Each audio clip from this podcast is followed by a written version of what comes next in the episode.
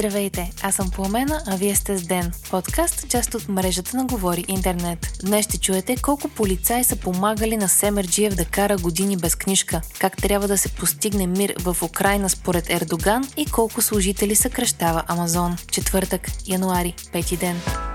четирийсет полицаи са помагали на Георги Семерджиев да кара без шофьорска книжка, нарушавайки правилата на движение и да остава ненаказан, е заявил главният секретар на МВР Петър Тодоров за Нова телевизия. Това е установила вътрешна проверка на МВР, като поне трима от служителите на реда са били в близки отношения с Семерджиев. Припомняме, че в средата на миналата година Георги Семерджиев предизвика тежка катастрофа в столицата, при която загинаха две жени. По време на происшествието Семерджиев е шофирал без валидна книжка и под влиянието на метамфетамини. Тогава той избяга от мястото на происшествието, а по-късно стана ясно, че полицаят Симона Радева му е донесла стълба до блока, в който живее, за да успее да се прибере. четирийсетте служители, които са помагали на Семерджиев, работят в Пътна полиция и в Охранителна полиция, като те ще бъдат наказани по различни начини, вариращи от порицание до уволнение. Очаква се прокуратурата да се заеме със случая.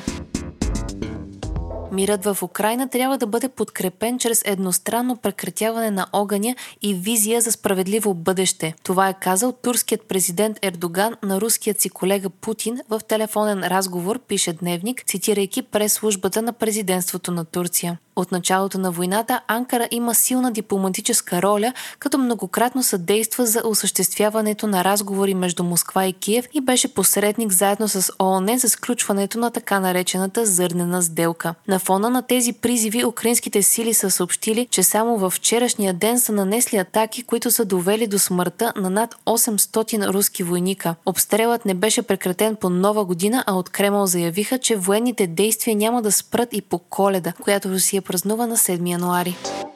Близо петдесет хиляди души са присъствали на погребението на бившият папа Бенедикт във Ватикана днес. Процесията е водена от настоящият папа Франциск, като това се случва за първи път от повече от двеста години насам.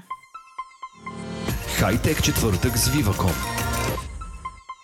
Този подкаст достига до вас благодарение на Vivacom. Vivacom регионален грант е мащабната инициатива на компанията в подкрепа на регионалното развитие. До единайсети януари Телекомът набира кандидатури за проекти на граждански организации в сферата на образованието и опазването на околната среда за осмо поредно издание на инициативата. Най-добрите и най-иновативните идеи с потенциал да ангажират местната общност и да решат конкретен проблем в съответният регион ще получат безвъзмезно финансиране от Vivacom до пет хиляди лева. Общият фонд, който Телекомът ще дари за проекти в осмото издание на програмата е шейсет хиляди лева, а срокът за реализация на печелившите концепции е една година. Победителите ще бъдат обявени през март две хиляди двайсет и трета година. Проектните предложения се приемат само чрез попълване на формуляр за кандидатстване на vivacomfund точка би джи.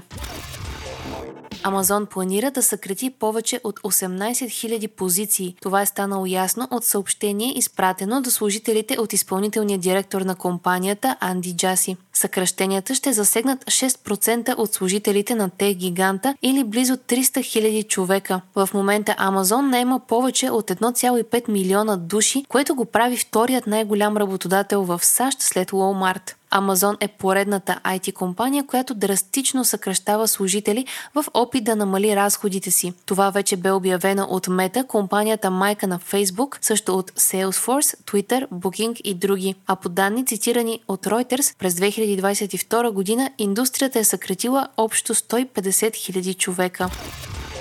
Microsoft се готви да пусне версия на търсачката си Bing, която да използва изкуственият интелект, който стои зад нашумелият в момента чатбот ChatGPT, пише Reuters. Това може да се случи преди края на месец март, а надеждите на компанията са, че този ход ще предизвика доминиращият пазара Google. Microsoft са работили и преди с компанията, която разработва изкуственият интелект OpenAI. Края на миналата година от Google обявиха код червено по повод чатбота и евентуалната му бъдеща употреба в конкурентна на тях търсачка.